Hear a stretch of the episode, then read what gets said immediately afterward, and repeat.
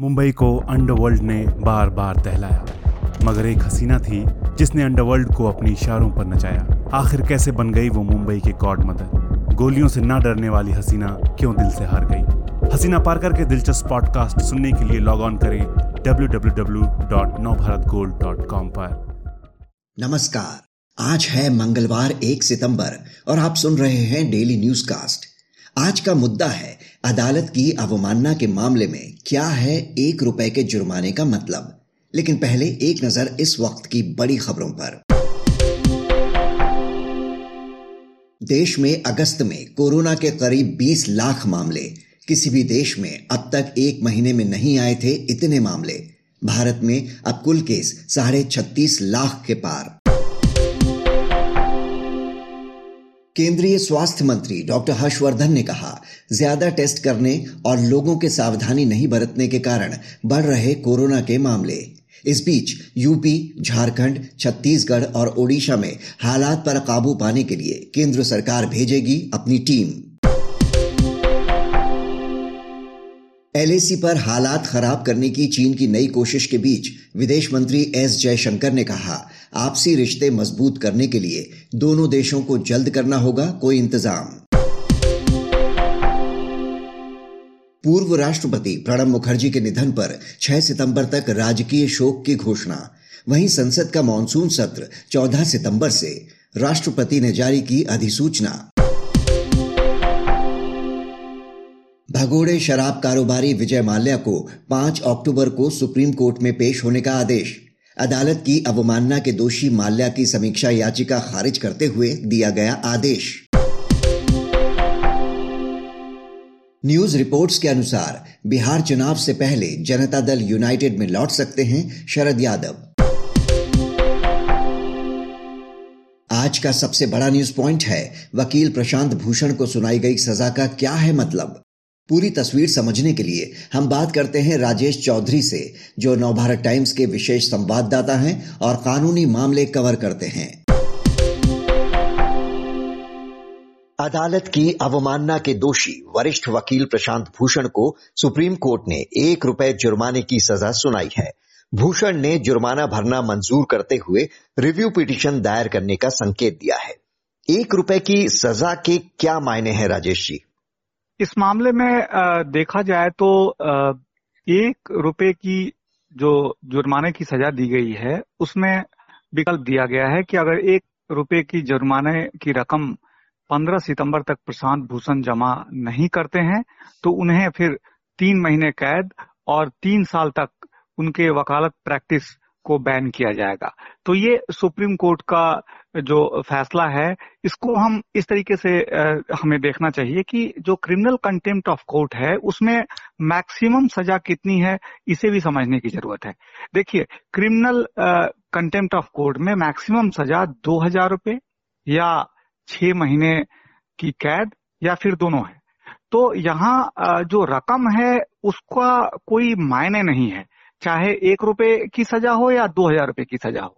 प्रशांत भूषण जैसे कद के जो वकील हैं उनके लिए। लेकिन सबसे बड़ी बात है कि लगातार जिस तरीके से प्रशांत भूषण की तरफ़ से और अटॉर्नी जनरल की तरफ़ से भी कहा गया था कि प्रशांत भूषण को इस मामले में सजा ना दी जाए, उनको सिर्फ़ चेतावनी देकर छोड़ा जाए तो अदालत ने उन सारी चीज़ों को कंसीडर किया और देखा जाए तो थोड़ा सा उदार रवैया ज़रूर अपनाया जो सजा का जो क्वांटम है उसको फिक्स करने के लिए। लेकिन इसको हम इस तरीके से देखते हैं कि एक रुपए का जो जुर्माना लगाया गया है, जुर्माना जुर्माना है, चाहे वो एक रुपए का हो, सौ रुपए का हो या एक हज़ार रुपए का, वो जुर्माने की राशि जमा करना होगा। और अगर आप जुर्माने की राशि जमा नहीं करते हैं तो फिर तो आपको तीन महीने कैद काटना होगा। हालाँकि प्रशांत भूषण ने इस फैसले के बाद कहा कि वो अदालत का सम्मान करते हैं और इसी कारण उन्होंने कहा कि वो एक रुपए का जो जुर्माना लगाया गया है, उसे वो भरेंगे।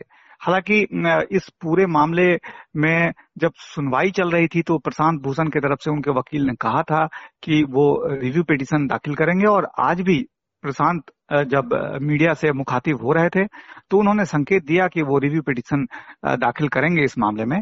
लेकिन उससे पहले वो एक रुपए का जुर्माना है वो भरने की बात उन्होंने कही है। तो ज़ाहिर सी बात है जुर्माने की हम्म। रकम वो रजिस्ट्री में जमा करेंगे और उसके बाद रिव्यू और क्यूरेटिव का उनके पास ऑप्शन बचा हुआ है और उस ऑप्शन को एक्सरसाइज वो कर सकते हैं।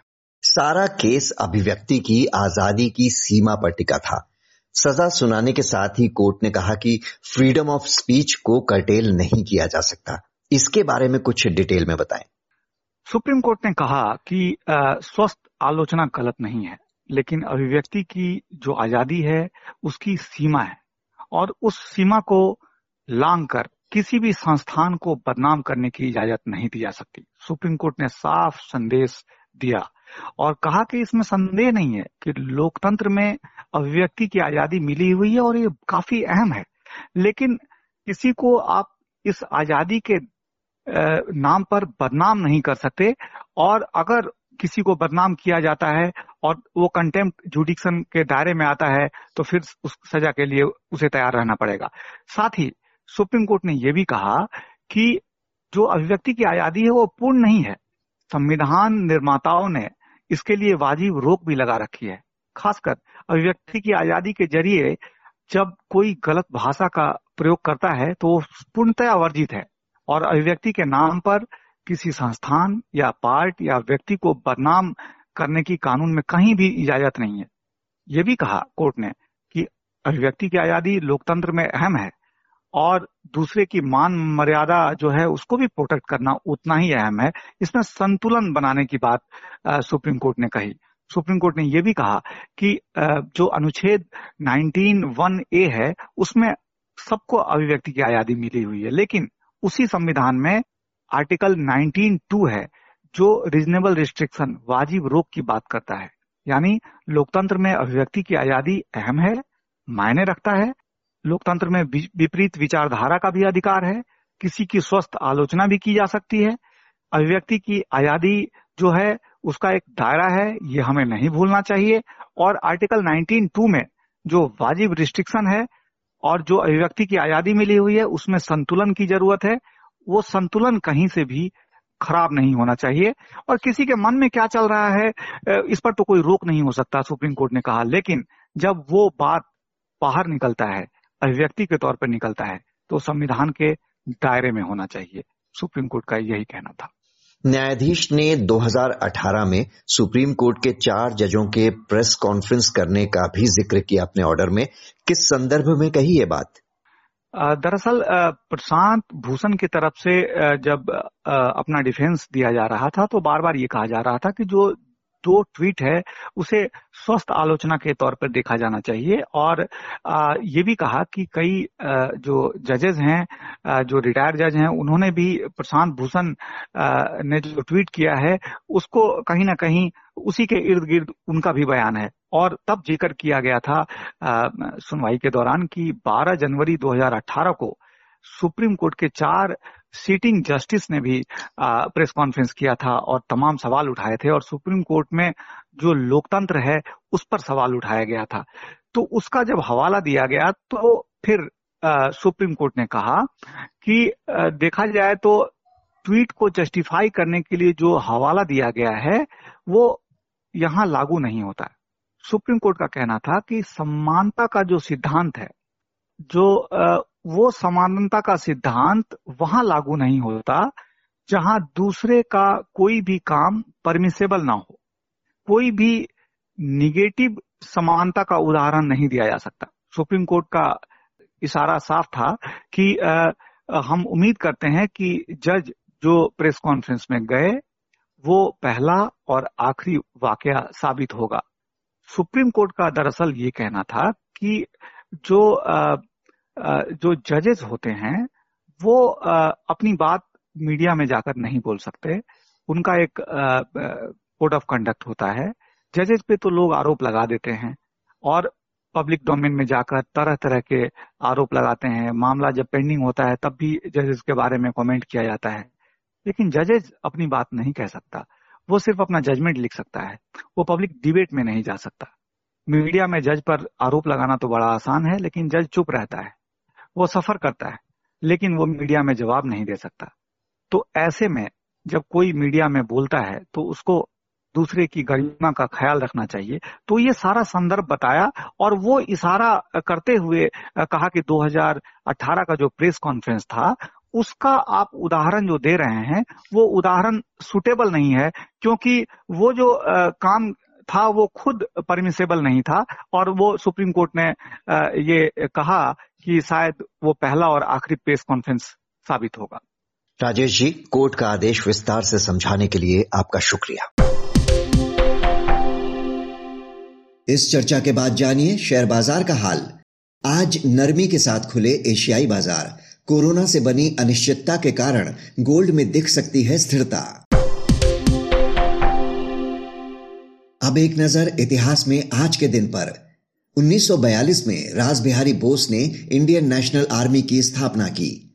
आज ही के दिन 1947 में इंडियन स्टैंडर्ड टाइम की शुरुआत की गई और 1956 में हुई भारतीय जीवन बीमा निगम की स्थापना। बात करते हैं मौसम की। मौसम विभाग के अनुसार आज दिल्ली एनसीआर, हिमाचल, पंजाब, हरियाणा और उत्तराखंड में कुछ जगहों पर हल्की से मध्यम बारिश के आसार। राजस्थान, गुजरात, पश्चिम बंगाल और केरल में कुछ स्थानों पर हो सकती है भारी बारिश। अब बारी सुविचार की। अमेरिकन एक्टिविस्ट जेसी जैक्सन का कहना है विचार विमर्श और बहस ऐसे तरीके हैं जिनके सहारे लोकतंत्र की आत्मा को झकझोरा जा सकता है। तो ये था आज का डेली न्यूज़ कास्ट जिसे आप सुन रहे थे अपने साथ ही अक्षय शुक्ला के साथ।